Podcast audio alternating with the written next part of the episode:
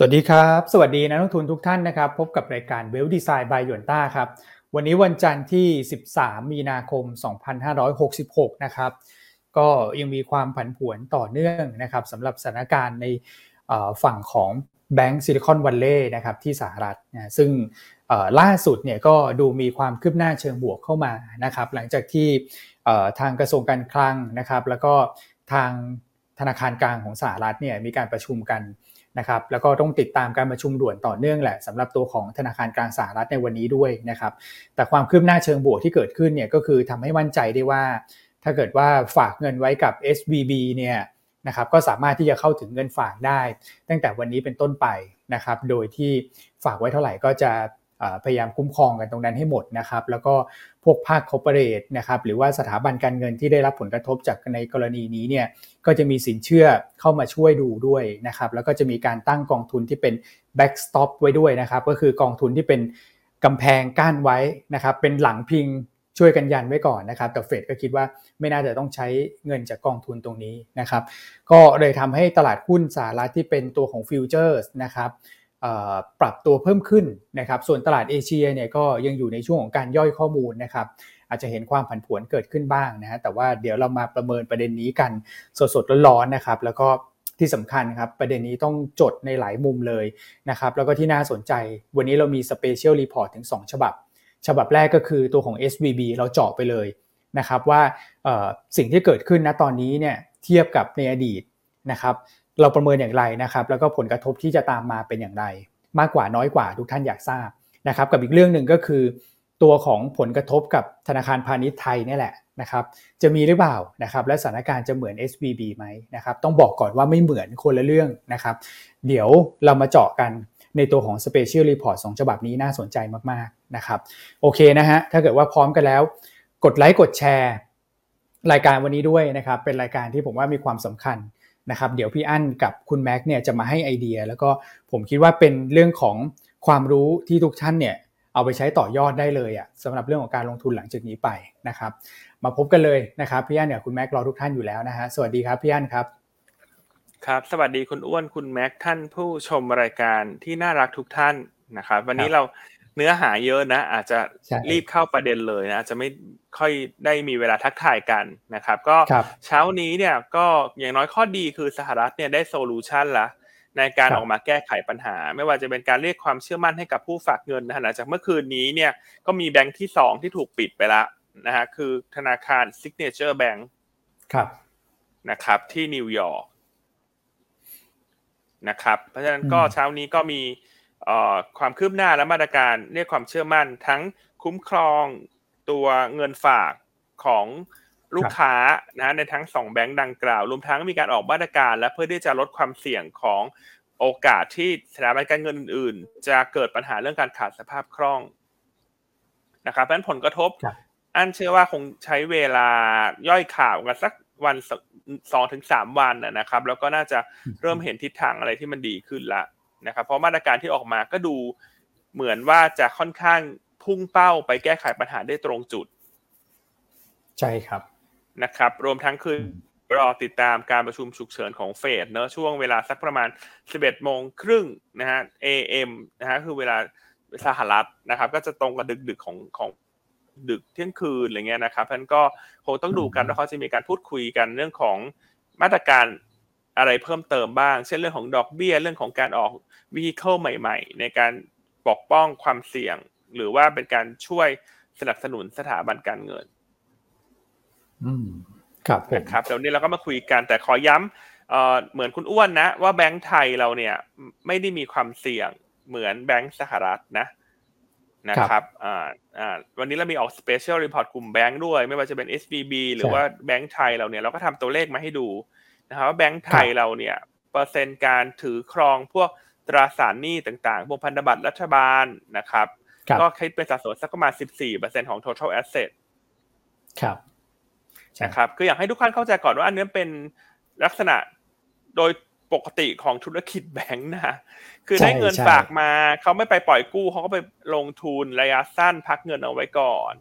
นะครับเพราะฉะนั้นแบงก์เนี่ยเขาไม่ได้ทำอะไรผิดนะอันนี้มันไม่ได้มีการเก็งกำไรหรือว่าการทำเลเวอเรจอะไรใดๆเลยการออกสตรัคเจอร์โป product ต่างๆที่มันซับซ้อนเหมือนสมัยเลแมนเนี่ยมันไม่ใช่นะ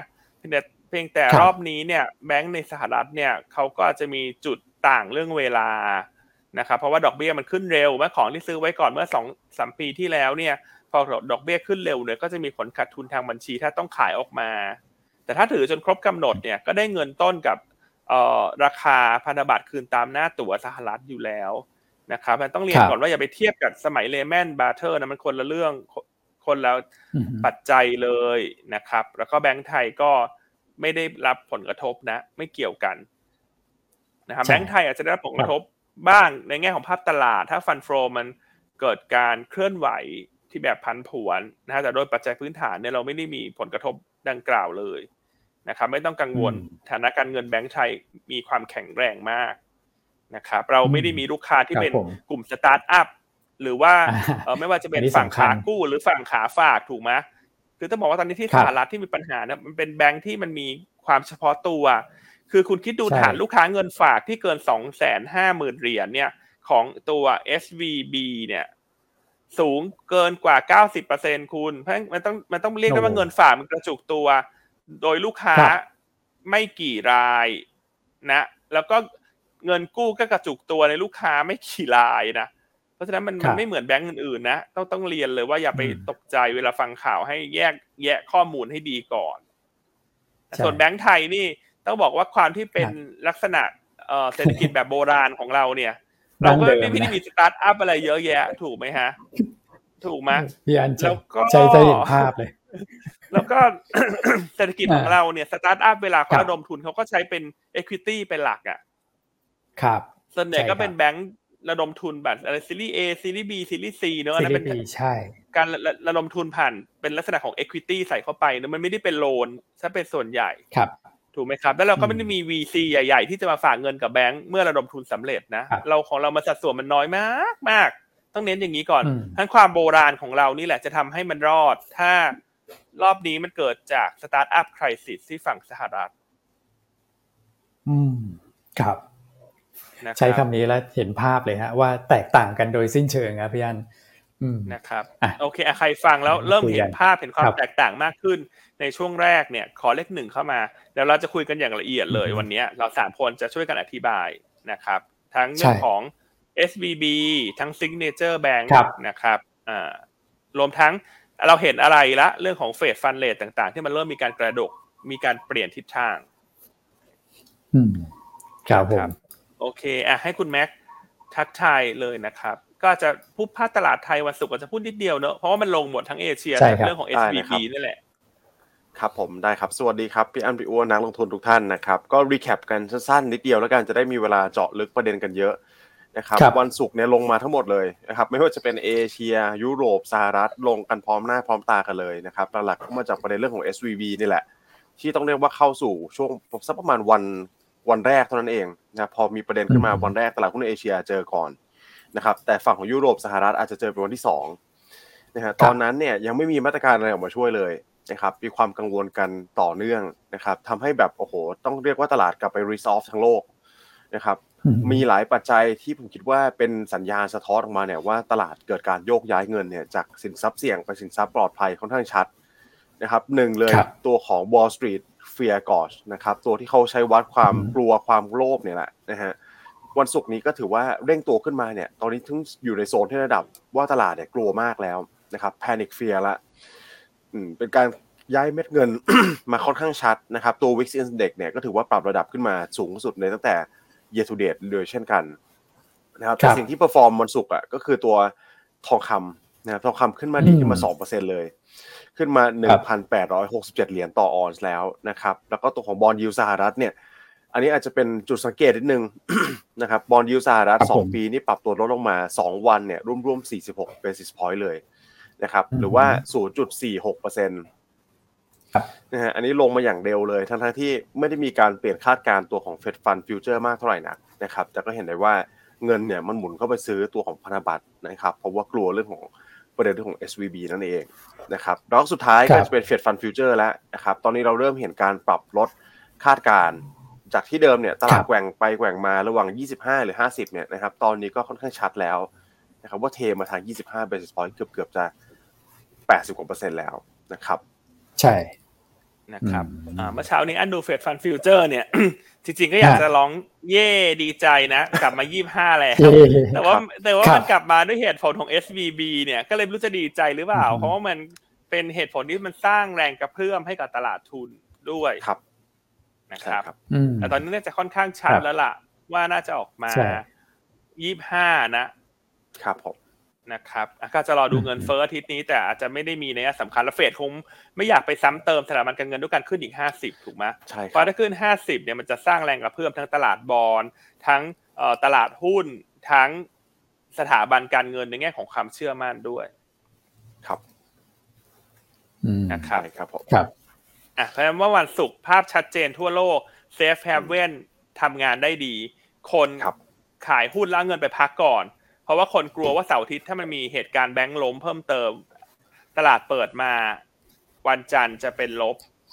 ใช่ไหมครับซึ่งคนก็ไม่ได้คาดการผิดนะกับการที่คนไปพักในเซฟแฮฟเว่นเพราะมันก็มีแบงก์ขนาดเล็กๆกลางๆอีกแบงก์นึงที่มันเกิดปัญหาถูกปิดไปแต่ต้องบอกว่าเฟดกระทรวงการคลังของสหรัฐแล้วก็ธนาคารควบคุมเงินฝากก็ถือว่าขี่ม้าขาวมาช่วยใช่ครับออกมาตรการได้อย่างรวดเร็วเช้านี้ครับผมนะครับเราจะเริ่มกันที่ตรงไหนดีฮะวันนี้เอาคุณอ้วนคุณแม็กเริ่มเลยมั้ยครับยังไงดีเริ่มเจาะ SVB เลยดีมั้ยครับพี่อั้นนะครับดีประเด็นใหญ่เลยน่าจะคุยกันสนุกเพราะฉะนั้นเราอาจจะเริ่มมาจากเล่าก่อนนะคุณแม็กว่า SVB ก็เป็นใครทำอะไรแล้วทำไมถึงประสบปัญหารอบนี้อันอยากให้คนเข้าใจแบบชัดๆเลยนะว่ามันไม่ได้เหมือนสมัยวิกฤตเลแมนบาร์เทอร์มันคนละเรื่องคนละราวเลยฮะครับผมได้เลยครับย่านงั้นเดี๋ยวผมขอเริ่มแตะตัวของปี2008ก่อนเลยแล้วกันนะครับว่ามันเป็นยังไงนะครับ2008เนี่ยเกิดขึ้นจากเขาเรียกว่าระบบทางการเงินที่แท้จริงนะครับต้องเรียนอย่างนี้ก่อนว่ามาจากการที่อสังหาเนี่ยภาคอสังหานะครับมีการราคาเร่งตัวขึ้นมาเรื่อยๆจากการแรงเก็งกำไรซึ่งตอนนั้นต้องเรียกว่ามีการออกโปรดักต์เนี่ยต่างๆเพื่อมาหนุนตัวของอสังหาด้วยเช่นถ้าเป็นสภาวะปกติเนี่ยคุณไปกู้ยืมเงินจากแบงค์ใช่ไหมครับแล้วก็สามารถกู้ซื้ออสังหานี่คือภาวะดีมานด์ซัพพลายปกติแต่ตอนนั้นเนี่ยก็จะมีการที่เขาเรียกว่าบันเดิลเอาอสังหาเกรดที่เขาเรียกว่าสินเชื่ออสังหานะครับเกรดที่ทั้งดีและไม่ดีเนี่ยมากระจุกมัดรวมกันนะครับความเสี่ยงสูงความเสี่ยงต่ำเนี่ยเอามามัดเป็นก้อนแล้วก็ขายสถาบันการเงินทีเดียวทำให้มันดูเครดิตเรตติ้งเนี่ยอาจจะดีเกินจริงนะครับแล้วพอดีเกินจริงระบบสภาพคล่องเนี่ยมันก็ไหลเวียนกันเข้ามานะครับก็เก็งกำไรกันเป็นลูกโซ่เลยทีนี้นะครับคนที่ดูแล้วไม่มีกำลังจะกู้ได้ก่อนหน้านี้เนี่ยธนาคารก็ปล่อยกู้ง่ายขึ้นนะครับแล้วพออสังหาราคามันขึ้นไปจนฟองสบู่แตกขึ้นมาเนี่ยต้องเรียกว่าก็ล้มกันไปไม่ว่าจะเป็นทางภาคของอสังหาเองแล้วก็ภาคของธนาคารเองก็ตามนะครับอันนี้เป็นรีแคปสั้นๆแล้วกันประสบ2008เนี่ยเกิดจากตัวของซับไพรม์มอร์เกจนะครับแต่ว่ารอบนี้ ผมคิดว่ามีความแตกต่างกันเยอะอย่างที่พี่อั้นเรียนไปเนี่ยนะครับก็แต่ง่ายๆก่อนแล้วกันสำหรับโอเปอเรชั่นของธนาคารปกตินะครับธนาคารเนี่ยส่วนใหญ่เวลาได้เงินฝากจากเรามา 100% และเซนะครับก็จะมีกฎหมายว่าโอเคคุณต้องเก็บไว้สัก 10% ที่เหลือคุณสามารถปล่อยกู้ได้เพราะฉะนั้นเงินสดจริงๆเนี่ยจะมีแค่ 10%นะครับแต่บางแบงก์ก็โอเคอาจจะไม่ได้ปล่อยกู้หมดนะครับมีการไปซื้อสินทรัพย์ปลอดภัยเข้ามาเติมในพอร์ตด้วยเช่นตัวของพันธบัตรรัฐบาลนะครับอย่างตัวของ SVB เนี่ยณตอนที่เกิดโควิดนะครับเขาก็เฮดโดยการนำไปซื้อพันธบัตรค่อนข้างเยอะหน่อยนะครับแล้วก็อาจจะไม่ได้มองว่า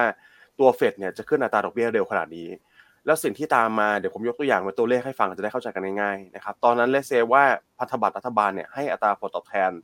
2% ที่ตอนณวันที่เขาไปซื้อมาเนี่ยนะครับใช้เงิน100 บาทไปซื้อมาได้ผลตอบแทน 2% แต่ว่าพอเฟดขึ้นดอกเบี้ยเร็วขึ้นเรื่อยๆนะครับเป็น 4% 5% เนี่ยถ้าเขามีเกิดปัญหาด้านสภาพคล่องแล้วเขาต้องขายพันธบัตรเนี่ยก็ต้องขายให้ราคาเนี่ยมันให้yield 4% นะครับหรืออาจจะเป็นการขายขาดทุนค่อนข้างเยอะนะครับเพื่อมาเติมสภาพคล่องและสิ่งที่เกิดขึ้นมาเนี่ยตอนนี้พอเวลาทางเฟดเนี่ยเขาขึ้นดอกเบี้ยเยอะขึ้นเรื่อยๆนะครับเริ่มเห็นจริงๆแล้วผลกระทบด้านเศรษฐกิจเราเห็นการปลดคนนะครับเห็นการชะลอการจ้างงานภาคของเทคกับโกรทนะครับตัวของคริปโตเบสเทคเบสเนี่ยนะครับรวมถึง VC small middle enterprise SME พวกเนี้ยเริ่มได้ผลกระทบมากหน่อยเพราะว่าเขามีการถือครองหนี้ที่เยอะแล้วพอเกิดแบบนี้ขึ้นมานะครับฟันโฟลที่ดูแลปกติมีการจ่ายให้แบงค์ได้อย่างต่อเนื่องเช่นตัวของ SVB เนี่ยให้คุณกู้ยืมเงินไปนะครับแต่ตอนนี้เริ่มมีปัญหาอาจจะจ่ายหนี้ได้น้อยลง คนก็เลยมาเกิดการ speculation ว่าเฮ้ยตัวของ small business เนี่ยพวกเนี้ยนะครับน่าจะมีปัญหาแล้วเพราะฉะนั้นเนี่ยก็เขาอาจจะเริ่มดึงเงินที่ฝากไว้ในตัวของ SVB เนี่ยกลับเข้ามาถือเป็นแคชก่อนนะครับแล้วพอ SVB เงินน้อยนะฮะคนก็เห็นแล้วก็เริ่มแบบเก็งกำไรกันเริ่มมันถอนหรือว่าที่เขาสิ่งที่เขาเรียกว่า bank run เนี่ยยิ่งถอนเยอะ SVB ก็ยิ่งมีเงินสำรองไอ้ 10% ที่ผมบอกไปก่อนหน้านี้มันก็น้อยลงเรื่อยๆนะครับแล้วสิ่งที่เขาต้องทำคือต้องไปขายสินทรัพย์ต่างๆที่เขาถืออยู่เนี่ยเช่นตัวของพันธบัตรรัฐบาลนะครับในราคาที่ขาดทุนแล้วพอเป็นอย่างนี้ปุ๊บก็เกิดลูกโซ่คนก็ยิ่งถอนเงินออกไปอีกนะครับอันนี้ก็เป็นเหตุสถานการณ์ที่เกิดขึ้นกับตัวของ SVB Bank นะครับส่วนอีก2ตัวสั้นๆแล้วกันนะฮะตัวของ Silvergate ที่เราเห็นไปแล้วกับตัวของ Signature Bank 2อันนี้ผมคิดว่าต่างจากตัว SVB อย่างค่อนข้างชัดเจนเนื่องจากเขาเป็นเลนเดอร์ให้กับพวกฝั่งคริปโตเยอะนะครับตัวของ Signature เนี่ยคล้ายกับ Silvergate เลยเป็นอันดับ2ก็ว่าได้นะครับที่ปล่อยตัวสินเชื่อให้ในฝั่งของคริปโตเพราะฉะนั้นปัญหาเนี่ยเกิดขึ้นที่แตกต่างกันนะครับSVB เนี่ยมาจากภาคเศรษฐกิจที่แท้จริงแล้วเขาปล่อยให้ตัวของ Venture Cap เยอะนะครับอันนี้ก็เป็นปัญหาที่ผมคิดว่าเกิดขึ้นโดยเฉพาะแบงค์เล็กละกันตอนนี้แบงค์เล็กที่ปล่อยคริปโตปล่อยตัวเทคเยอะนะครับเพราะฉะนั้น2อันเนี้ยต่างกันมากต่างกันอย่างชัดเจนเลยตัวของ Subprime Mortgage ปี2008นะครับที่เกิดขึ้นจากการเก็งกำไรอสังหากับรอบนี้ที่เกิดขึ้นจากตัวของ Tech Startup ต่างๆนานาที่เริ่มมีปัญหานะครับแล้วก็ส่งต่อผลไปให้คนที่เห็นจังหวะต้องเรียกอย่างนี้ละกันนะครับคนที่เห็นจังหวะหรือคนที่เกิดการแพนิคเนี่ยดึงเงินออกมาจากแบงค์ค่อนข้างเร็วนะครับครับนี่พี่ว่าเปิดตารางดูค่อนข้างชัดเลยนะครับใช่ครับก็ฝั่งซ้ายเนี่ยเราเทียบให้เห็นว่าตอนสับพามเนี่ยเกิดจากอะไรนะครับแล้วก็ผลกระทบต่อตัวของเศรษฐกิจนะครับแล้วก็มูลค่าสินทรัพย์เนี่ยมีมากน้อยแค่ไหนนะครับแต่ที่ไฮไลท์เนี่ยก็คือว่าตอนนั้นเนี่ยอย่างที่คุณแม็กบอกนะครับความเชื่อมโยงกับอนุพันธ์เนี่ยมันมีค่อนข้างมากนะครับการประเมินผลกระทบในครั้งแรกเนี่ยมันเลยไม่สามารถที่จะประเมินได้ครบนะครับแล้วก็ไม่สามารถที่จะเข้าช่วยเหลือได้ทันนะครับแต่ตอนนี้เนี่ยปัญหาที่เกิดขึ้นเนี่ยมันเป็นเรื่องของการเร่งถอนเงินเป็นแบงก์รันเฉพาะที่เกิดขึ้นในตัวของ SVB นะครับความเชื่อมโยงกับตัวอนุพันธ์โดยตรงเนี่ยไม่ได้มีนะครับไม่ได้มีว่าเป็น SVB แล้วก็จะไปออกตราสารอนุพันธ์ที่มาอิงกับตัว SVB หรือว่าตัวอื่นที่ SVB ไปถือครองเนี่ยไม่ได้มีนัยยะสำคัญนะครับครับผมใช่ครับ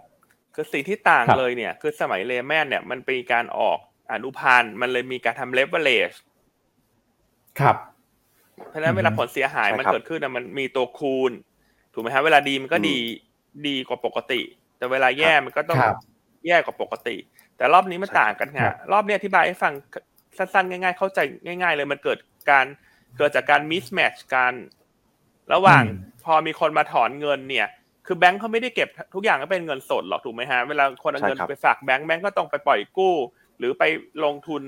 พวกตราสารต่างๆอาจารย์อันนี้มันเกิดจากความเหลื่อมเรื่องเวลาเท่านั้นเองนะครับว่าพอมีคนมาถอนเงินปุ๊บแบงค์เนี่ยก็ต้องเปลี่ยนสินทรัพย์ให้กลับมาเป็นเงินเพื่อให้คนมาถอนถูกไหมครับแต่ว่าสินทรัพย์ที่ไปฝากไว้เนี่ยที่คนเรียกกันว่าเซฟแฮฟเว่นเนี่ยมันกลายมีความเสี่ยงจากดอกเบี้ยที่ขึ้นทำไม่ได้ตอนนี้ขายทิ้งในกระดานเนี่ยมันจะมีผลขาดทุนนะครับซึ่งต้องบอกอีกครั้งหนึ่งว่าแบงค์เขาก็ไม่ได้ทำอะไรผิดนะถูกไหมคือเขาเอาเงินไปลงทุนในเซฟแฮฟเว่นนะซึ่งถือว่าถูกที่มันมีความปลอดภัยมากที่สุดแล้วนะใช่ครับใช่ไหมครับเพราะฉะนั้นเวลาไปขายออกมีผลขาดทุนเนี่ยมันก็ต้องรับรู้ผ่าน P&L คือปัญหาที่ทำให้แบงค์ถูกปิดเนี่ยมันไม่ได้เกิดจากคนมาถอนเงินแล้วไม่มีเงินไปคืนนะอันนี้มันเป็นผลที่ตามมาแต่ว่าสาเหตุที่แบงค์ถูกปิดเนี่ยเพราะว่าพอขายพันธบัตรในกระดานมีผลขาดทุนมันเกิด loss ใน P&L ทำให้ฐานทุนมันต่ำกว่าเกณฑ์แล้วพอเพิ่มทุนไม่สำเร็จนั่นแหละมันเลยถูกปิดแต่มันไม่ได้ความว่าสินทรัพย์ในมือของแบงค์ที่เหลือที่ถืออยู่ไม่มีมูลค่าสินทรัพย์ในมือของแบงค์เนี่ยเช่นตัวของ SVB ที่ถืออยู่มันก็มีมูลค่านะครับเกือบเต็มมูลค่าแหละเพราะมันเป็นพันธบัตรรัฐบาลซะเป็นส่วนใหญ่ใช่ครับนะครับดังนั้นตรงนี้น่าจะให้ทุกคนเห็นภาพชัดมากขึ้นนะว่าเขาไม่ได้มีปัญหาถ้าตอนสมัยเลแมนเนี่ยคือสินทรัพย์ที่ถือในมือเนี่ยมันไม่มีคุณภาพเช่นมันเป็นหนี้เสียไงคุณเมื่อเวลาคนแห่กันมาถอนเงินเนี่ยคุณจะไปเก็บเงินจากลูกหนี้ไม่มีเงินจ่ายถูกไหมฮะอันนั้นน่ะคือปัญหาของจริงแต่รอบนี้ก็คือ สินทรัพย์ที่ถือในมือเนี่ยมันยังมีคุณภาพแต่ว่าเมื่อเรโชต่างๆมันต่ำกว่าเกณฑ์มันก็เลยมีปัญหานะครับมันต้องให้เวลาฮะเดี๋ยวเขาก็จะค่อยๆเปลี่ยนสินทรัพย์ในมือให้เปลี่ยนเป็นเงินสดแล้วก็มาคืนให้นะฮะซึ่งจากเดิมเนี่ยสหรัฐเขาค้ำประกันเงินฝากแค่ 250,000 เหรียญต่อรายคนก็กังวลว่าอย่างนี้ไอ้ส่วนที่ไม่ค้ำประกันถ้าได้เงินช้า VC นะฮะต่างๆคอร์ปอเรทต่างๆที่ฝากเงินไว้กับ SVB มีปัญหาไหมอันนั้นคือผลกระทบที่แต่ว่าล่าสุดเช้านี้เนี่ยกระทรวงการคลังสหรัฐนะฮะสถาบันคุ้มครองเงินฝากนะฮะแล้วก็ทางด้านของเฟดออกมาการันตีแล้วว่าทุกคนจะสามารถเข้าถึงเงินของคุณได้ตั้งแต่วันนี้เป็นต้นไปไม่ว่าจะเป็น SVB หรือว่าจะเป็น Signature Bank นะครับดังนั้นตรงนี้เนี่ยช่วยจำกัดความเสี่ยงของสภาพคล่องของคนที่ฝากเงินไว้แล้วนะครับแล้วก็น่าจะทำให้การที่คนอื่นจะไปถอนเงินในแบงก์อื่นๆเนี่ยมันน่าจะลดลงในเมื่อมันถูกการันตีไว้แล้วคนก็ลดความแพนิคในการไปถอนเพราะเวลาถอนแล้วเขาไปไหนเขาก็โยกไปแบงก์ใหญ่อื่นครับถูกไหมคือสิ่งที่อาจจะชี้เห็นคือมันไม่ใช่ถอนแล้วมันถอนทุกแบงก์แล้วเงินมันจะไปอยู่ไหนคุณถูกไหมนั้นผลกระทบเนี่ยมันจะไม่ได้ลามครับถ้าตอนเลแมนเนี่ยมันลามทุกแบงก์ถูกไหมแต่ตอนนี้กลายเป็นว่าเงินมันแค่ถูกยกย้ายการพักจากแบงก์กลางเล็กไปแบงก์ใหญ่คุณเพราะฉะนั้นแบงก์ใหญ่เนี่ยเขาก็ยิ่งมั่นคงเพราะฉะนั้นเห็นได้ว่าเมื่อวันศุกร์เนี่ยหุ้นกลุ่มแบงก์ลงแต่แบงก์ใหญ่ที่สหรัฐเนี่ยมันก็มีตัวเดียวที่ขึ้นคือ JP นี่ขยับขึ้นได้นะครับแต่ต้องเข้าใจอีกเรื่องนึงคือมันไม่ได้กระทบลูกโซ่ทุกแบงก์นะแบงก์ใหญ่เขาก็ได้ประโยชน์เพราะว่าเงินมันไหลไปที่แบงก์เขา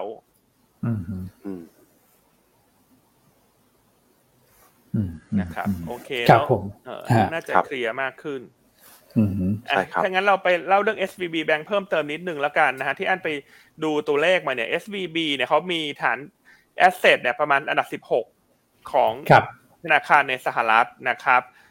ก็ asset size ประมาณ 2.1 แสนล้านคือถามว่าทำไมปัญหานี้มันเกิดขึ้นเพราะว่าแบงก์สหรัฐเนี่ยตั้งแต่มีวิกฤตสมัย Lehman Brothers เนี่ยทุกคนจะเคยได้ยินคำว่า too big to fail คือคนจะกลัวมากถ้าแบงก์ใหญ่ล้มส่วนแบงก์กลางเล็กเนี่ยถ้าล้มคนจะกังวลน้อยกว่าเพราะผลกระทบมันน้อยกว่าเพราะในสหรัฐเนี่ยเขาจะแบ่งเกณฑ์แบงก์โดยใช้มูลค่าสินทรัพย์สักประมาณ 2.5 แสนล้านเหรียญนะฮะคุณแม่คุณอ้วนซึ่ง 2.5 แสนล้านเหรียญถือเป็นบิ๊กแบงก์ไงพอเป็นบิ๊กแบงก์เนี่ยคุณจะมีเกณฑ์ต่างๆเยอะเช่นสเตทเทสจะเข้มข้นมากกว่าถูกไหมฮะทางด้านของกระทรวงการคลังเนี่ยก็จะมีมาตรการต่างๆในการให้ liquidity ที่มันมากกว่านั้นพอตัว SVB เนี่ยมี asset size 2.1 แสนล้านเนี่ยมันไม่ถึงเกณฑ์ไงมันก็เลยหลุดออกจากสายตาของภาครัฐด้วย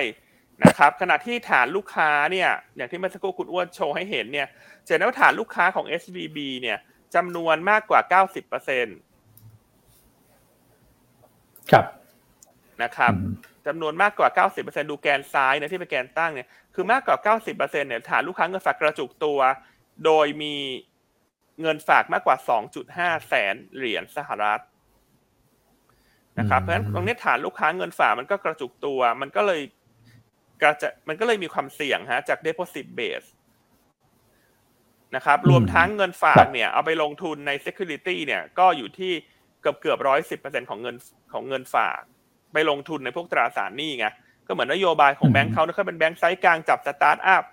ถูกไหมฮะเงินมันก็ต้องหาที่ลงทุนมันก็เลยทำให้ด้วยตัวบิสเนสของเขาเองมันมีความเสี่ยงมากกว่าครับใช่ครับนะครับแต่ถ้าไปดูในข่าวจะเห็นว่ามันเป็นแบงค์ระดับ2ที่ล้มของสหรัฐตั้งแต่ปี08เนอะเนี่ยคือต่างๆก็ไปตีข่าวกันเวลาเราอ่านข่าวเราก็จะอุ๊ยตกใจมากแบงค์ระดับ2ตกใจมากนะฮะแต่ถ้าไปดูแบงค์ที่ขนาดใหญ่กว่าแล้วล้มเนี่ยในปี2008คือวอชิงตันมูทัลแบงค์หรือว่าวามุนะครับซึ่งมีขนาดแอสเซทเนี่ยใหญ่กว่า SVB คือ SVB เนี่ยประมาณ2ใน3ของวามุแต่เหตุการณ์ที่เกิดในปี2008เนี่ยสุดท้ายแล้ว JP เข้าไปซื้อวามุและผู้ฝากเงินในวามุได้เงินคืน 100% นะไม่ได้มีผลกระทบใดๆเลย แล้วทุกคนต้องไปมองภาพนะถ้าวามุในปี2008เนี่ยไซส์ใหญ่กว่าตอนปี2008เศรษฐกิจสหรัฐมันแย่กว่าตอนนี้ต้องเยอะคนที่ฝากเงินก็ยังได้รีเทิร์นคืนทั้งหมดเพราะฉะนั้นทำไมตัวของ SVB เนี่ยที่รัฐออกมาประกาศการันตี 100% แล้วไม่ว่าจะเกิน 250,000 หรือเปล่าเนี่ยก็การันตีครับอันคิดว่าความเสี่ยงมันก็น่าจะน้อยกว่าและความเชื่อมั่นมันก็น่าจะกลับมาในระยะเวลาไม่นานอยู่แล้วครับนะครับเพราะฉะนั้นเวลาอ่านข่าวเนี่ยอยากจะให้อ่านข่าวแบบตั้งสตินิดนึงด้วยนะเห็นข่าวว่าแบงก์อันดับ2ไม่อันดับ2คนอาจจะไปคิดว่าอุ้มใหญ่มากเลยไม่ใช่ฮะสมัยก่อนนะพวกเรแมนเขาไม่ได้ถือว่าล้มนะเพราะว่าแบงก์เพราะว่าเขาไปอุ้มไงครับใช่ครับใช่ไหมครับไม่ได้ปล่อยให้ปิดล้มไปแบบนี้ครับใช่ครับคือจริงๆตอนนี้เนี่ยผมว่าตลาดที่กังวลกันก่อนหน้าตั้งแต่วันศุกร์มาเนี่ยนะครับอย่างที่พี่อั้นบอกไปคือตัวของประกันคุ้มครองเงินฝากเนี่ยมันอยู่แค่ 250,000 ต่อบัญชีถูกมั้ยครับแล้วเขาบอกว่าเฮ้ยโอ้โหแต่ละรายเนี่ย 90% เนี่ยเกิน 250,000 หมดเลยแล้วเกินเยอะมากด้วยแล้วถ้าทำอย่างนั้นไม่ได้เนี่ย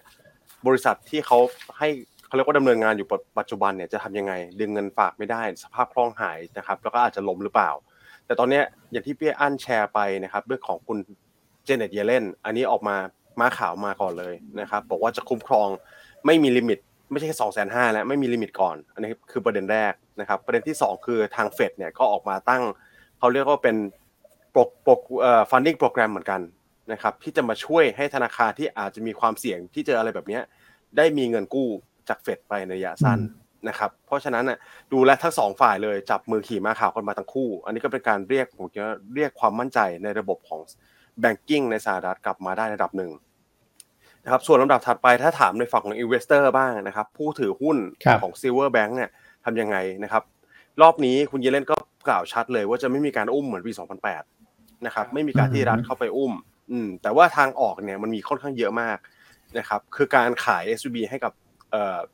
เจ้าอื่นตอนนี้ SVB ก็ประกาศอยู่แล้วแหละนะครับว่าถ้ามี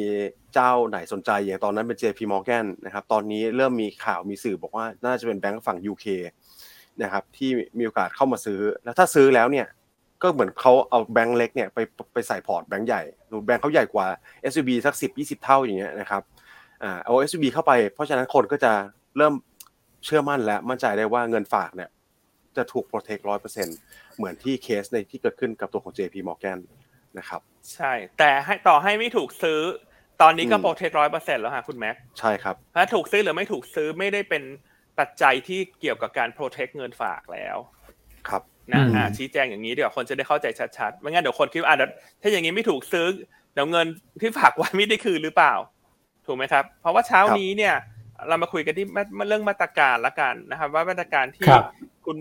คุณโพเวลคุณเยเลนและทางด้าน FDIC หรือสถาบันคุ้มครองเงินฝากสหรัฐประกาศออกมาเนี่ยอันนี้ประกาศชัดๆเลยว่าคุ้มครองเงินฝากครับใช่ไหมครับใน SVB แล้วก็ใน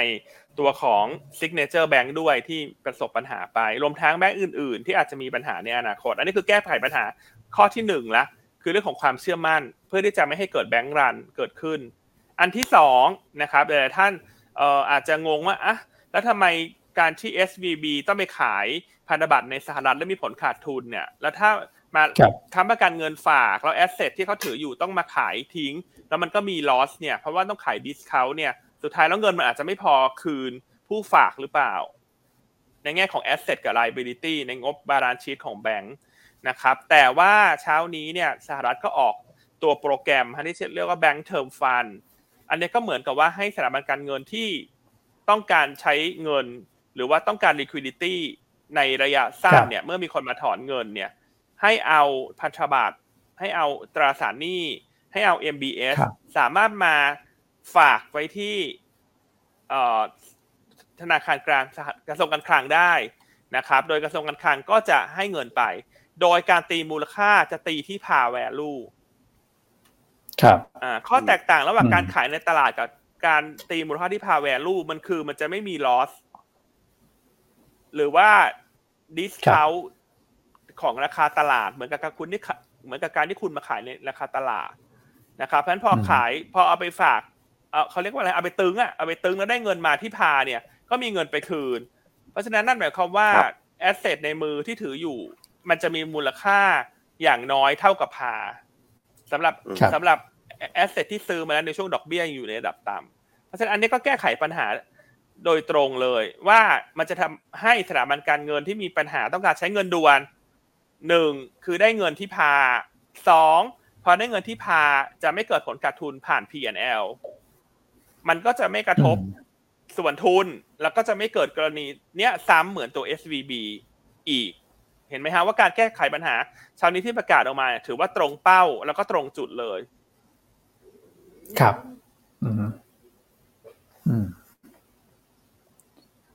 อันนี้ในภาคของแบงค์ด้วยนะครับแล้วผมว่าถ้าเกิดมีประเด็นนี้เข้ามาช่วยครับพี่อันมันจะลดความเสี่ยงเรื่องของธุรกรรมที่เชื่อมโยงกันระหว่างแบงค์ที่เป็นพวกอินเตอร์แบงค์ที่จะต้องไปกู้ยืมกันเนี่ยนะครับพอมีประเด็นตรงนี้ก็สามารถเอาพวกสินทรัพย์ที่มีไปวางนะครับแล้วก็ได้ที่ราคาพาเนี่ยก็จะทำให้สภาพคล่องในระบบธนาคารเองไม่ว่าจะเป็นธนาคารเล็กธนาคารใหญ่เนี่ยไม่ถูกดึงไปนะครับมันก็จะช่วยสร้างความเชื่อมั่นในระบบธนาคารได้ด้วยเหมือนกันนะจากที่ความเชื่อมั่นในเรื่องของเงินฝากแล้วด้วยนะครับอันนี้ก็เป็นอันที่2ที่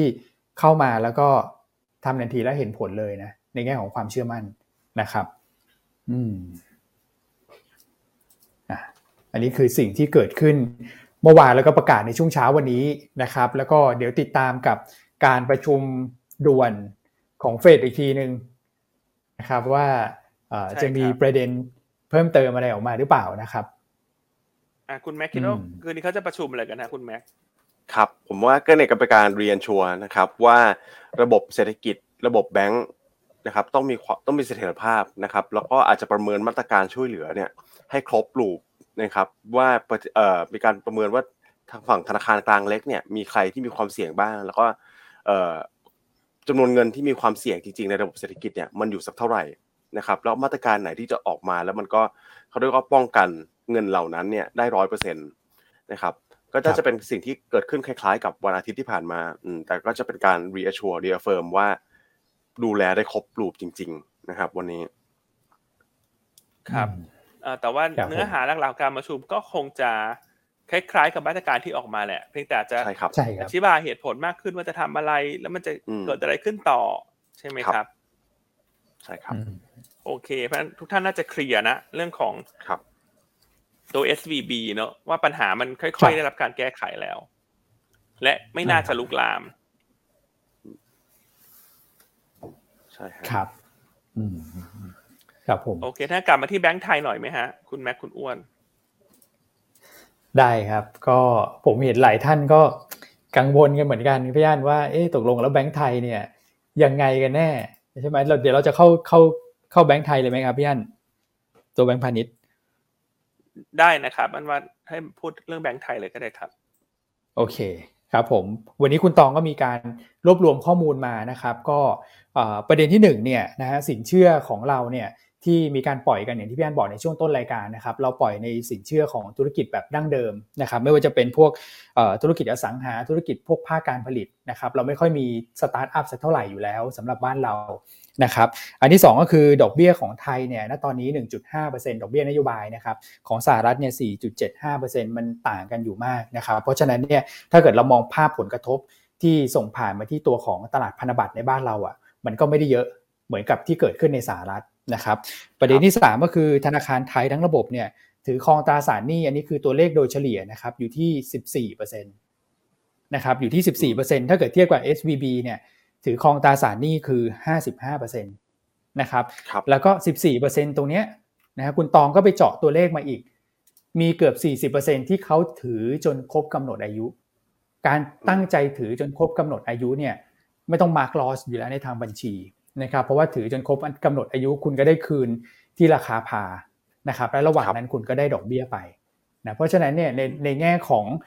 รูปแบบในเรื่องของการปล่อยสินเชื่อนะครับในแง่ของการนำเงินสดคงเหลือไปลงทุนในพวกตราสารหนี้ต่างๆเนี่ยความเสี่ยงเนี่ยถือว่าค่อนข้างต่ำมากนะสำหรับธนาคารในประเทศไทยนะครับแล้วก็นี่งานละเอียดมากนะครับคุณตองไปจ่อมาอีกว่าและไอ้ส่วนที่เป็น available for sale ล่ะที่เมื่อกี้ผมบอกว่า 40% เนี่ยถือจนครบกำหนดถูกไหมฮะส่วน 60% เนี่ยอาจจะมีซื้อขายบ้างเป็นตราสารหนี้ระยะสั้นเนี่ยนะครับผ ผลขาดทุนที่เกิดขึ้นนะตอนนี้เนี่ยถ้าเกิดว่าเขาขายนะ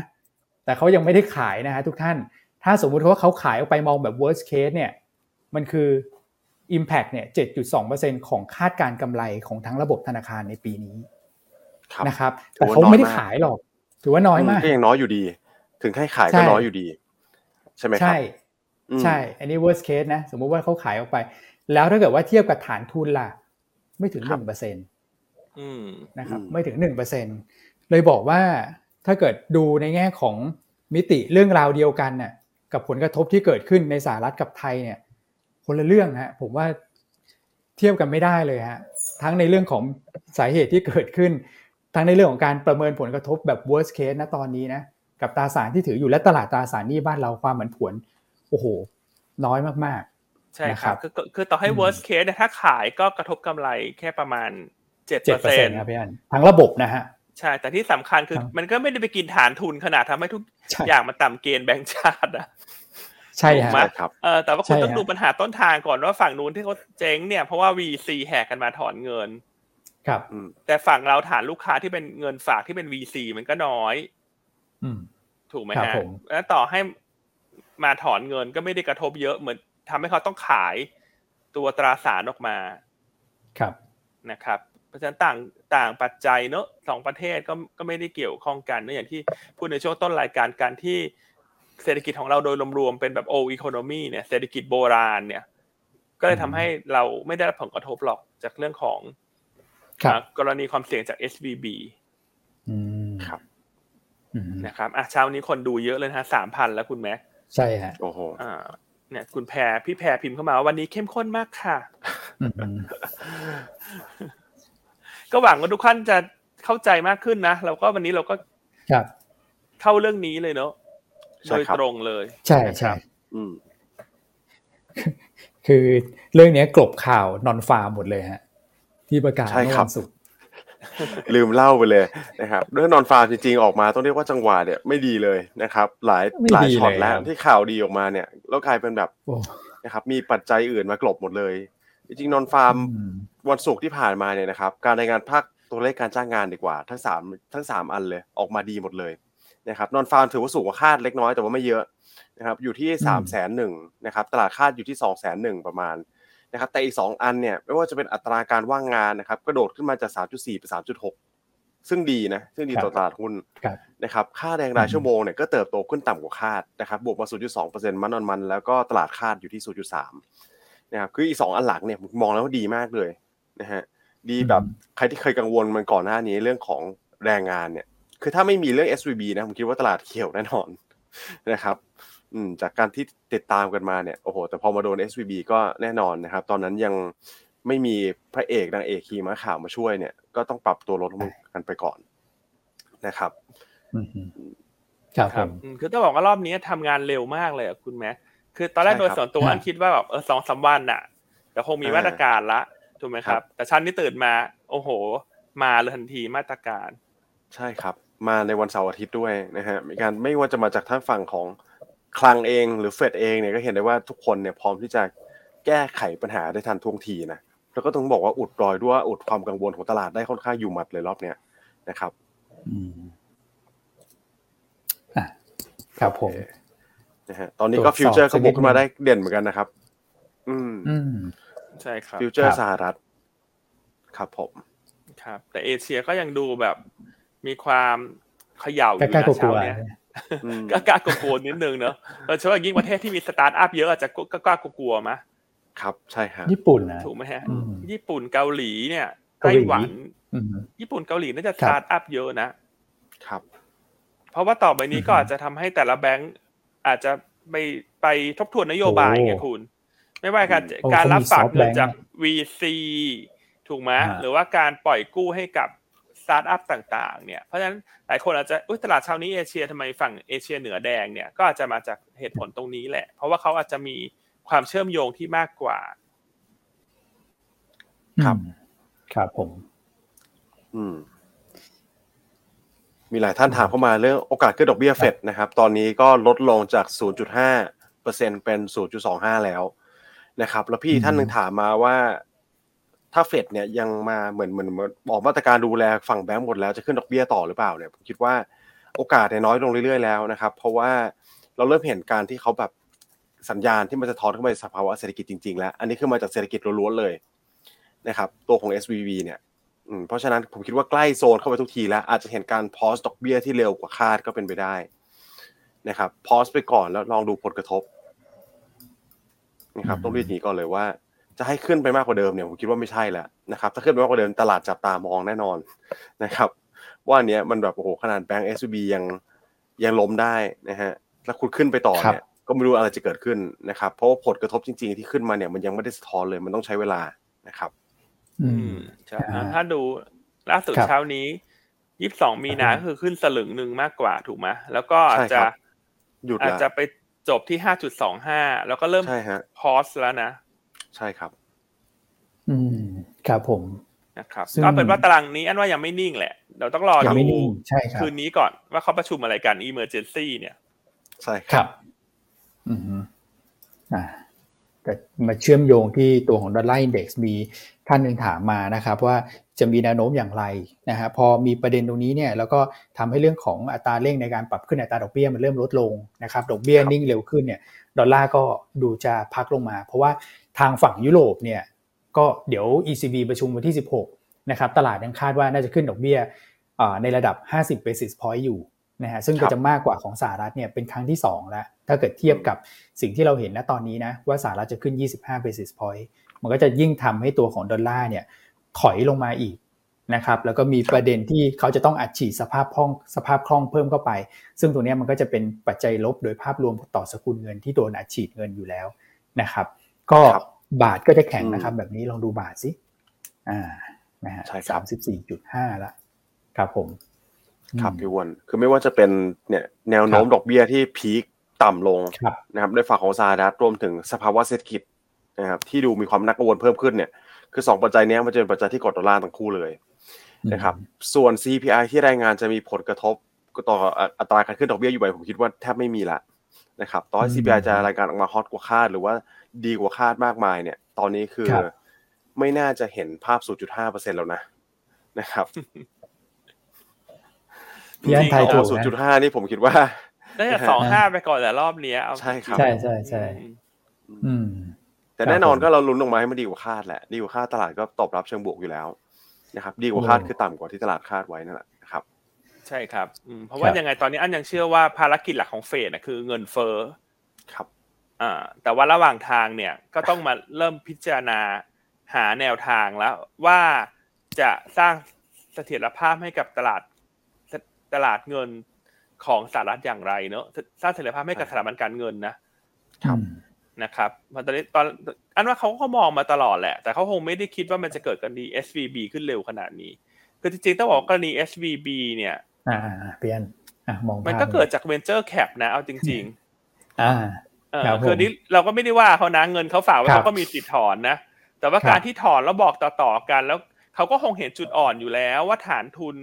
ของตัว SVB Bank เนี่ยฐานเงินฝากมันไม่กระจายตัวคือจำนวนผู้ฝากเนี่ยมันมีจำนวนที่น้อยรายแล้วก็เป็นมูลค่าต่อบัญชีที่มันสูงกว่าแบงก์อื่นๆที่รับเงินฝากจากรายย่อยครับนะครับจริงๆถ้ามองเนี่ยมันก็อาจจะเป็นเกมในการเก็งกำไรก็ได้ส่วนหนึ่งนะเพราะ VC เนี่ย VC ก็ขึ้นชื่ออยู่ละถูกไหมฮะทำสตาร์ทอัพโลกคริปโตต่างๆอันนี้เขามีความหิวอยู่ละเป็น speculator ในตัวโดยสายเลือดอยู่แล้วครับนะครับครับใช่ครับ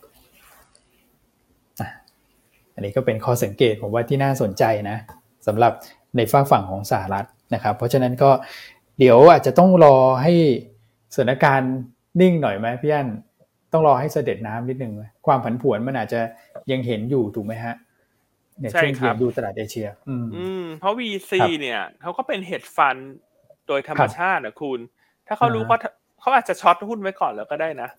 ใช่ฮะถูกไหมแล้วเขาก็รู้ว่าถอนเงินออกมาเนี่ยแค่พักพวกไม่กี่รายถอนออกมาต้องขาดทุนจากการขายตราสารหนี้เนี่ย1,000 กว่าล้านเหรียญเนี่ยจริงๆ1,000 กว่าล้านเหรียญนี่มันไม่เยอะเลยนะเทียบกับ asset size เขาคือ 2.1 แสนล้านเหรียญคุณต้องประเมินอย่างนี้ก่อนแต่ขาดทุน 1,900 ล้านเหรียญเนี่ย มันเลยไปกินส่วนทุนให้ทุกอย่างมันต่ำเกณฑ์ครับถูกไหมครับพอมันต่ำเกณฑ์เนี่ยแบงก์มันก็ถูกปิดราคาหุ้นมันก็ลงครับถูกไหมเพราะฉะนั้นอันนี้จริงๆก็ถ้าจะมองในแง่ของการ speculate มันก็ได้ผลที่ดีสำหรับคนที่เป็นคน speculate ฝั่งลงนะถูกไหมครับผลขาดทุน1,000 กว่าล้านเหรียญทำให้แบงก์ที่มี asset size 200,000 ล้านเหรียญเนี่ยมีปัญหาได้เลยอันว่าเฟดคงเห็นเรื่องตรงนี้แหละก็เลยต้องรีบออกมาตรการมาไม่งั้นมันก็จะเกิดลักษณะเนี้ยไปช็อตหุ้นในกระดานแล้วก็เก็งกำไรถอนเงินกันทีเนี้ยแบงก์กลางๆหรือแบงก์เล็กๆมันจะไปหมดแหละครับนะครับแล้วก็จะทำให้แบงก์กลางๆเล็กๆเนี่ยมันอีกหน่อยมันจะแข่งขันไม่ได้เนาะก็อาจจะกลัวว่าถ้าฐานลูกค้าเงินฝากฉันไม่กระจายตัวมากกลายว่าฉันมีความเสี่ยงพอฉันมีความเสี่ยงเนี่ยฉันก็อาจจะไม่สามารถแข่งขันเรื่องดอกเบี้ยเงินฝากได้ไงก็กลายแล้วถ้าแบงก์ใหญ่ดอกเบี้ยเงินฝากมากกว่าใครจะฝากแบงก์เล็กอ่ะเพราะแบงก์เล็กก็กลัวไม่กล้าให้เงินฝากเยอะเดี๋ยวคนแห่มาฝากกับฉันก็มีความเสี่ยงเพิ่มขึ้นเห็นไหมฮะว่าผลกระทบเนี่ยมันไม่ได้อยู่แค่มีเงินให้ถอนหรือเปล่าแต่มันจะกระทบอินดัสเทรียลในระยะยาวด้วยมันทำให้การแข่งขันของแบงก์เล็กมันลดลงซึ่งในข่าวบางข่าวเนี่ยเขาบอกว่าคนที่ไป advice ตัว VC ที่ถอนเงินดูคุณแม็กบอกว่าเป็น JP นะอ๋อครับที่ผมเห็นในข่าวมี JP กับมีเนี่ยท่านหนึ่งคอมเมนต์เข้ามาเลยนะครับคุณ Peter Thiel นี่ผมคิดว่าพูดได้เพราะว่าอยู่ในทุกหน้าข่าวเลยนะครับเป็นที่คนรันตัวของ Founder Fund นะครับก็ดูแลพวกนี้แหละลูกค้ากลุ่มtech startup นะครับ SME ใช่ครับ VC ต่างๆนานาด้วยใช่ครับซึ่งมองปี08เนี่ย JP ก็เป็นคนไปซื้อวามุนะที่มันล้มไปเนี่ยวอชิงตันมิวทัลแบงค์เนี่ยเขาก็อาจจะมองก็ได้ว่าเป็นโอกาสเพราะว่าเขาอาจจะมีฐานลูกค้าที่เป็น VC น้อยไงคือต้องบอกว่า SVB เนี่ยเขาเป็นธนาคารที่มีความเชี่ยวชาญเรื่องธุรกิจสตาร์ทอัพเนี่ยนะครับซึ่งถ้าดูตลาดที่คุณอ้วนเตรียมมาเนี่ยเห็นได้ว่า JP ฐานลูกค้ามันค่อนข้างกระจายมากนะในแง่ของเงินฝากเนี่ยเห็นไหมครึ่งนึงอ่ะครึ่งนึงเป็นรายย่อยครึ่งนึงเป็นคอร์ปอเรทใหญ่เขาก็มองว่าถ้ามันเกิดการล้มลงไปเนี่ยมาเติมที่เขาเนี่ยเขาได้ประโยชน์นะอะไรประมาณนี้อันว่าโลกแห่งการเงินมันค่อนข้างโหดร้ายอ่ะมันไม่มีเหตุบังเอิญหรอกที่อยู่ดีๆทุกคนจะอยู่ดีๆไปถอนเงินออกมามันต้องมีคนมองแล้วว่าถ้าทำอย่างนี้จะมีผลกระทบอะไรตามมาแล้วทำไมถึงได้ประโยชน์แต่ว่าคนที่เป็นเหยื่อเนี่ยก็คือคนที่ฝากเงินนั่นแหละประชาชนทั่วไปที่ฝากเกิน 250,000 ก็คงนอนแล้วตกกระจายเนื่องกับข่าวดังกล่าวแต่ข้อดีก็คือสถาบันคุ้มครองเงินฝากก็ออกมาประกาศแล้วว่าคุ้มครองเกิน 250,000 ก็คุ้มครองครับนะครับไม่แน่นะคุณแม็กคุณอ้วนเรื่องนี้อีกหน่อยจะไปทำเป็นหนังก็ได้นะอ๋อคล้ายๆบิ๊กช็อตอะไรนั่นน่ะใช่ตอนสับพรามสุดท้ายมันจะมีการถูกกล่าวหามาไม่รู้นะเราลองไปดูกันครับว่าอันนี้เป็นขบวนการหรือเปล่าครับผมนะครับก็ลองเล่าให้ฟังดูนะแชร์ไอเดียกันนะมีถูกมีผิดนะก็แต่อย่างที่อั้นบอกในโลกแห่งการเงินมันโหดร้ายอ่ะใช่ๆนะครับมันก็เหมือนกรณี FTX กรณีอะไรแหละแต่นั้นก็มันก็มีเรื่องช่อฉนประกอบด้วยแต่หลักที่มันพังมันล้มไปมันก็เกิดจาก liquidity ฝั่งขาฝากเนี่ยที่มันดึงออกครับนะครับโอเคเนาะก็หวังว่าทุกท่านจะเคลียร์นะฟังแล้วเคลียร์ชัดเจนวันนี้ยอดผู้ฟังทะลุ 3,000 ท่านเลยฮะคุณแม็กคุณอ้วนก็ขอเลข1เข้ามาหน่อยนะครับแล้วตอบคำถามคุณพี่ท่านหนึ่งคุณพี่รักพี่ทักอำนวยนะฮะใน YouTube ถามว่าเอกสาร SBL ถูกต้องหรือไม่คำตอบคือถูกแล้วนะครับคือเวลาเล่น SBL เนี่ยคือมันเก็งกำไรขาลงไงฮะเพราะจะ stop loss เนี่ย56 บาทก็คือถ้าเราขายช็อตแล้วราคาหุ้นมันขยับขึ้นก็ต้อง stop loss ถูกแล้วฮะส่วนเป้าหมายก็คือ48-49ก็คือเป็นเป้าหมายขาลงนะเพราะว่าเราเก็งกำไรทางลงหุ้นลงได้กำไรหุ้นขึ้นขาดทุนครับผมแชร์อย่างนี้แล้วกันสำหรับ SBL นะมันก็เลยจะแตกต่างกันกับเป้าหมายของบทวิเคราะห์ fundamental นะเพราะอันนี้ก็การเก็งกำไรขาลงนะเผื่อผมว่าพูดอธิบายได้ดีกว่านะเห็นเขาถามเข้ามาอันก็อาจจะเขาอาจจะงงว่าอันนี้มันคืออะไร SBL มันคือการขายช็อตใช่ครับถูกต้องแล้วครับอย่างที่พี่อั้นบอกอันนั้นค่อนข้างเคลียร์เลยฮะ เรามองกลับด้านกันครับช็อตก็คือเล่นขาลงเพราะฉะนั้นจุด take profit ขาลงมันจะต่ำนะครับแล้วก็จุด stop loss เนี่ยก็คือถ้าเกิดหุ้นขึ้นท่านไปช็อตไว้ท่านจะขาดทุนนะครับมันเราก็จะวางไว้สูงกว่าราคาปิดอันนี้ถูกต้องแล้วครับถูกต้องแล้วมองกลับด้านกันครับกลยุทธ์ขาลงฮะอันนี้ครับผมครับโอเคแต่ช่วงนี้คนก็อาจจะบอกว่าฉันไม่อยากจะมองขาลงเพราะฉันขาไก่หน้าผากอยู่ในตลาดลงมาอย่างนี้อย่ามาช็อตได้ไหมอะไรประมาณนี้นะฮะโอ้ขาไก่หน้าผากในมองโลกในแง่ดีนะถ้าระหว่างเช้านี้ไม่มีมาตรการออกมาช่วยกับมีมาตรการเนี่ยอันว่าผลกระทบมันคนละเรื่องเลยนะคุณครับใช่ครับ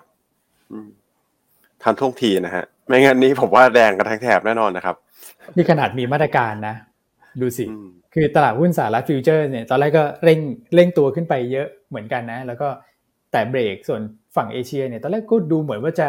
เขียวอ่อนๆนะครับปรากฏว่าก็ยังมีความผันผวนให้เห็นอยู่โอ้ถ้าเกิดไม่มีเนี่ยไม่อยากจะคิดเลยนะเช้าวันนี้ใช่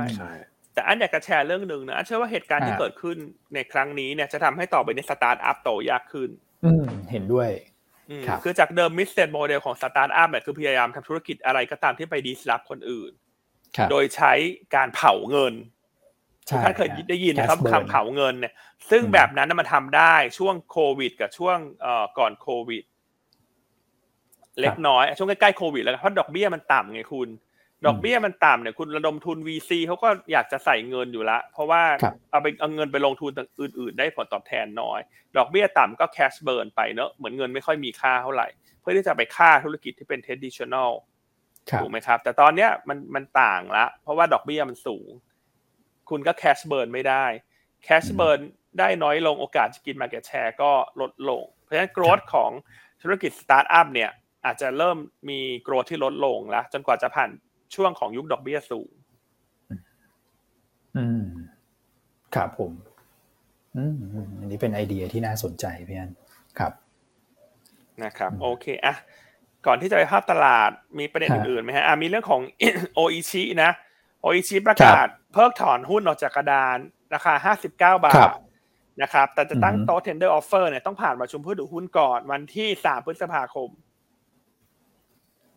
ครับOEC ฮะครับ OEC นะไม่ใช่ EC นะ OEC นะใช่แล้วก็ฝากคุณแม็กเล่าหน่อยได้มั้ยฮะว่าสัปดาห์นี้นอกจากคืนนี้ประชุมฉุกเฉินใช่มั้ยฮะ 11:30 น AM ตามเวลาสหรัฐเนี่ยมันมีประเด็นอะไรบ้างที่ต้องติดตามแม้ว่าประเด็นอื่นๆอาจจะถูกกลบไปหมดแล้วนะใช่ครับจากเรื่องของ SVB เนี่ยได้เลยครับพี่อันก็วันนี้นะครับประชุมเฟดส่วนพรุ่งนี้นะครับวันที่14เนี่ยจะมีการรายงานตัวเลขเงินเฟ้อสหรัฐตอนนี้ตลาดคาดบวก 0.4% มันนะครับแล้วก็บวก 6% year on year ส่วนอีก2ปัจจัยที่ผมมองว่าน่าจะมีความสำคัญในสัปดาห์นี้เนี่ย1เลยคือตัวของ PPI ในวันพุธนะครับแล้วก็สุดท้ายการประชุม ECB ในวันพฤหัสเนี่ยอันนี้น่าจะเป็น key highlight main highlight แล้วของสัปดาห์นี้นะครับครับครับเพราะฉะนั้นวันนี้ตลาดคุณแม็กมองไงฮะครับก็ภาพตลาดวันนี้นะครับจริงๆแล้วเนี่ยผมอาจจะไม่ได้แบบแบมากนะสำหรับตลาดหุ้นไทยนะครับเพราะอย่างที่เราเห็นกันเนี่ยตัวตลาดที่ปรับตัวลดลงนะครับจะมีพวกเทคสตาร์ทอัพเยอะไทยเราน้อยมากๆนะครับต้องเรียกว่าน้อยมากจริงๆนะครับเพราะว่า business เราเนี่ยเป็นโออีโคโนมีซะส่วนใหญ่เลยนะครับ real sector เยอะจริงๆแล้วก็เป็น value หุ้นที่เป็น value ก็เยอะด้วยนะครับเพราะฉะนั้นแน่นอนผมว่าคนรับ sentiment เชิงลบแต่ไม่ควรจะลงเยอะแบบเท่ากับค่าเฉลี่ยของเอเชียละกันนะครับเพราะฉะนั้นเราก็ดูแนวรับเนี่ยจริงๆพี่แชมป์นะครับนักเทคนิคมือขมังเวทของเราบอกว่า 1,600 เนี่ยถือว่าเป็นแนวรับได้นะครับเพราะยังไม่หลุด 1,600 นะครับแต่ถ้าหลุดไปผมคิด1590 1585ตรงเนี้ยเป็นจุดที่น่ากลับมาเพื่อเล่นรีบาวระยะสั้นนะครับครับโอเคเพราะวันนี้ตลาดอาจจะยังมีความผันผวนบ้างใช่ไหมครับแต่ว่าโดยรวมเนี่ยน่าจะมีการแกว่งตัวในกรอบที่แคบลงละก็เป็นไซด์เวย์อาจจะเพื่อรอจังหวะแกว่งออกด้านข้างสร้างฐานแล้วก็รอข่าวในสหรัฐนะครับว่าถ้าเรียกความเชื่อมั่นได้เมื่อไหร่เนี่ยตลาดหุ้นเอเชียก็น่าจะฟื้นตัวตามได้เป็นลำดับถัดไปในช่วงที่เหลือของสัปดาห์ใช่ครับนะครับส่วนหุ้นแนะนำวันนี้ก็เราก็เน้นไปที่ domestic play เป็นหลักกันนะครับเพราะว่าผลกระทบมันค่อนข้างจำกัดนะครับเราชอบกลุ่มสื่อสารวันนี้เลือกสื่อสารมา2ตัวเลยเรื่องแม่ลูกเลยฮะคุณแม่คุณอ้วนคือ Advance กับ iTouch นะครับก็เห็นได้ว่าเมื่อวันศุกร์เนี่ยตลาดที่ผันผวนมากเนี่ยแต่ Advance in Touch ก็ยังเคลื่อนไหวได้ดีกว่าตลาดตอนนี้คนเริ่มเห็นภาพแล้วครับว่าการแข่งขันของธุรกิจโมบายโอเปอเรเตอร์เนี่ยน่าจะค่อยๆลดลงแล้วเพราะว่าเกิดการควบรวมระหว่าง True กับ Dtac เราเริ่มเห็นและการปรับขึ้นราคาแพ็คเกจพวกโพสเพดเนี่ยเริ่มค่อยๆให้ส่วนลดที่ลดลงแล้วนะครับมันข้อดีคือถ้าARPUผ่านจุดต่ำสุดแล้วนะฮะการที่ธุรกิจเขาเนี่ยเป็นธุรกิจที่มีเบสของลูกค้าขนาดใหญ่นะครับการได้ARPUขยับขึ้นมา5บาท10บาทเหมือนจะไม่มีนัยสำคัญเนาะ5บาท10บาททุกวันนี้ซื้อกาแฟยังไม่ได้เลยแต่การที่มีฐานลูกค้า45ล้านรายกับ50กว่าล้านรายของทั้ง Advance กับทั้ง True เนี่ยเอา5บาทไปคูณ10บาทไปคูณมันไหลเป็นกำไรค่อนข้างเยอะนะ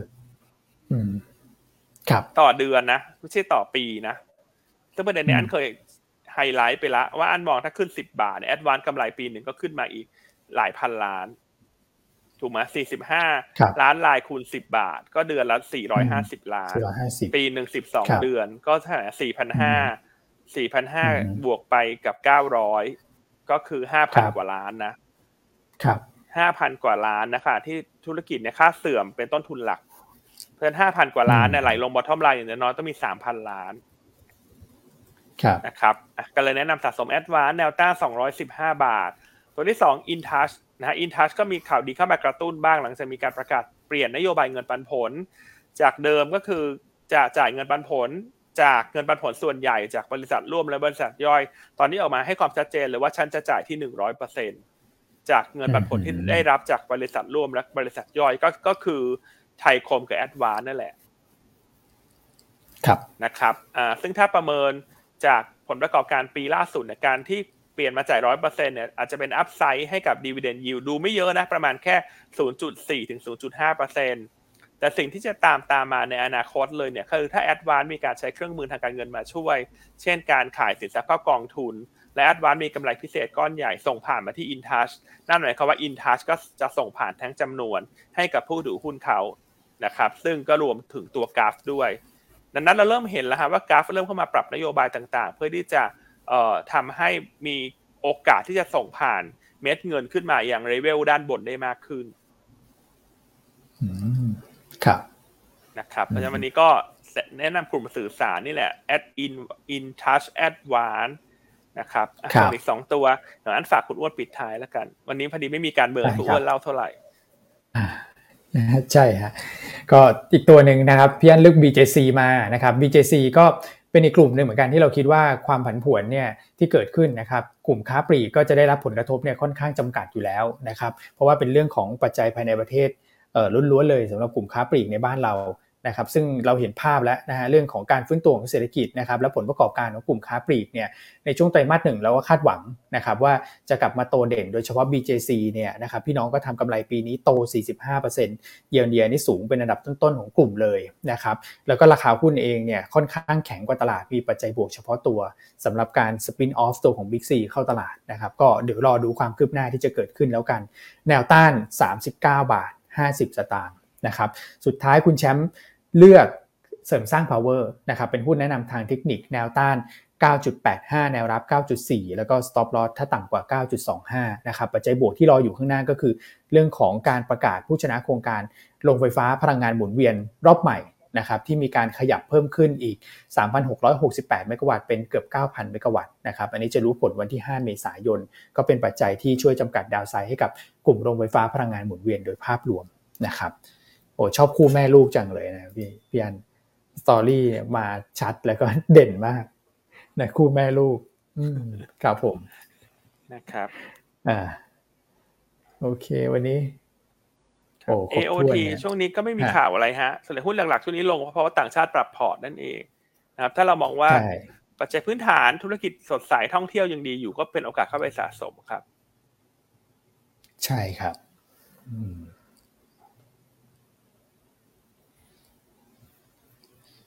โอเคส่วนคุณแม่คุณอ้วนมีอะไรเสริมไหมฮะเหลืออีกสักประมาณ2นาทีครับส่วนภาพรวมกองรีทนิดเดียวครับก็กองรีทก่อนหน้านั้นเนี่ยหลายๆตัวเนี่ยถูกกดดันจากเรื่องของบอนด์ยิลด์ที่ไต่ระดับขึ้นไปนะครับซึ่งถ้าเกิดเรามองภาพว่าตัวของบอนด์ยิลด์สหรัฐเนี่ยจะเริ่มลดระดับลงมาแล้วนะครับจากเรื่องของปัญหา SVB เนี่ยผมคิดว่าตัวรีท ก็ดูน่าสนใจอีกรอบหนึ่งนะครับซึ่งในช่วงที่ผ่านมาเนี่ยเราก็จะแนะนำรีทที่เกี่ยวข้องกับการท่องเที่ยวไม่ว่าจะเป็น VA REIT นะครับ LH Hotel อย่างเงี้ยเป็นต้นนะครับถ้าเกิดว่ามีจังหวะของการพักตัวลงมาก็ถือว่าเป็นโอกาสในการซื้อเพื่อเอาปันผลนะครับโอเคฮะแล้วคุณแม็กมีประเด็นไหมนะครับก็มีคำถามนึงแล้วกันฮะบอกว่าเย็นจะมีโอกาสอัพเพอร์ฟอร์มไหมนะครับกับตัวของเทียบกับตัวดอลลาร์เพราะว่าเป็นหนึ่งในเซฟเฮเว่นผมคิดว่าเยนจริงๆไม่ได้เป็นเซฟเฮเว่นมาตั้งนานแล้วนะครับต้องเรียนอย่างนี้ก่อนตั้งแต่โควิด-19 ผ่านมาเนี่ยไม่ได้เป็นเซฟเฮเว่นละนะครับเพราะว่าตอนนี้ดูตลาดโลกเนี่ยควบคุมตัวของเงินเฟ้อใช่ไหมครับแต่เยนเนี่ยเอนจอยตัวเงินเฟ้ออยู่ต้องเรียกอย่างนี้ละกันนะครับเพราะฉะนั้นอาจจะเห็นเป็นประเทศสุดท้ายและที่ยังอยู่ในสภาวะผ่อนคลายอยู่นะครับแต่มันจะผมคิดว่าเพื่อจะเพอร์ฟอร์มได้เนี่ยด้วยปัจจัยนี้แหละนะครับที่มันอยู่ในช่วงของสุดท้ายของการที่เขาจะผ่อนคลายแล้วถ้าเขากลับมาตึงตัวเมื่อไหร่นะครับในทิศทางเดียวกันถ้าสหรัฐดอกเบี้ยไม่ได้ขึ้นสูงกว่าคาดสภาวะเศรษฐกิจมีความน่ากังวลเนี่ยผมคิดว่าปัจจัยนี้มากกว่าที่ทำให้ตัวเยนเพอร์ฟอร์มนะครับครับผมโอเคครับน่าจะครบถ้วนแน่นมากๆครับพี่อันพี่วอนฮะแน่นมากครับไม่มีเวลาให้เล่าเรื่องการเมืองเลยพี่อัน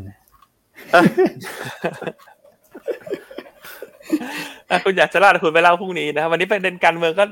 คงจะถูกกลบข่าวหมดแหละจาก SVB อย่างคุณอ้วนต่อให้คุณจะแต่งข่าวการเมืองอะไรก็ช่วยไม่ได้เดี๋ยวไม่ได้แต่งสิโอ้พี่อันนี่โอเคเนอะถ้างั้นวันนี้ครบถ้วนนะครับจะได้ไปติดตามคุณแชมป์ต่อทางเทคนิคว่าลงมา 1,600 ตรงนี้เนี่ยคุณแชมป์มองอย่างไรครับนะครับโอเคอ่ะวันนี้ก็ประมาณนี้แล้วกันแล้วทิ้งท้ายนิดนึงเนาะเวลาติดตามข่าวสารยังไงก็อันว่าต้องแยกแยะรายละเอียดนิดนึงอ่านจากหัวข่าวเนาะบางทีสื่อต่างๆเขาก็เขียนให้มันดูตื่นเต้นเร้าใจแหละแต่จริงเนื้อหาที่เขาเขียนเนี่ยมันก็มีรายละเอียดนะว่ามันมีอะไรบ้างเนาะบางทีอ่านจากหัวข่าวบางทีตื่นเต้นตกใจเกินไปไงครับนะครับก็อยากจะให้อ่านรายละเอียดข่าวด้วยแล้วก็ถ้าให้ดีก็ฟังรายการหยวนต้าทุกเช้าอันเชื่อว่าช่วยได้แหละในเรื่องของการวิเคราะห์สิ่งที่มันเกิดขึ้นเราจะได้รับฟังข้อมูลแบบมีเหตุผลมากขึ้นนะครับโอเคพบกันใหม่พรุ่งนี้นะครับสวัสดีครับสวัสดีครับ